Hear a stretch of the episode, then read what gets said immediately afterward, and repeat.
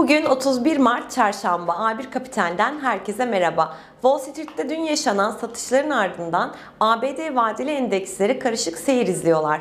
Avrupa vadeli endekslerinde ise düşüş var. Richmond Fed Başkanı Barkin, ABD ekonomisine bu yıl güçlü bir büyüme göstermesini beklediğini ortaya koyarken, hane halklarının COVID-19 salgını sürecinde yaptıkları tasarrufların 2022 ve 2023 yıllarında da büyümenin ateşlenmesine yardım edeceğini savundu. ABD Başkanı Biden'ın bugün ABD çelik sektöründeki önemli merkezlerden Pittsburgh'da açıklayacağı altyapı yatırım paketinin 2.25 trilyon dolar büyüklüğünde olması bekleniyor. Bugün yurt içinde ise ekonomik güven endeksi verisi Şubat ayında 0.4 puan düşüşle 95.8 seviyesine gerilemişti.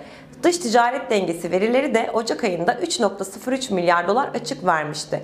BIST 100 endekste sert satış baskısının ardından 1256 seviyesi üzerinde oluşan tepki alımlarının son günlerde 1360-1430 bandında yatay bir seyir izlediği ve dengelenme çabasının olduğunu gözlemliyoruz.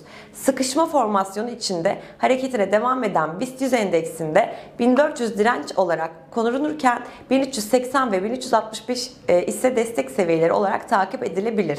Herkese iyi günler, bol kazançlar.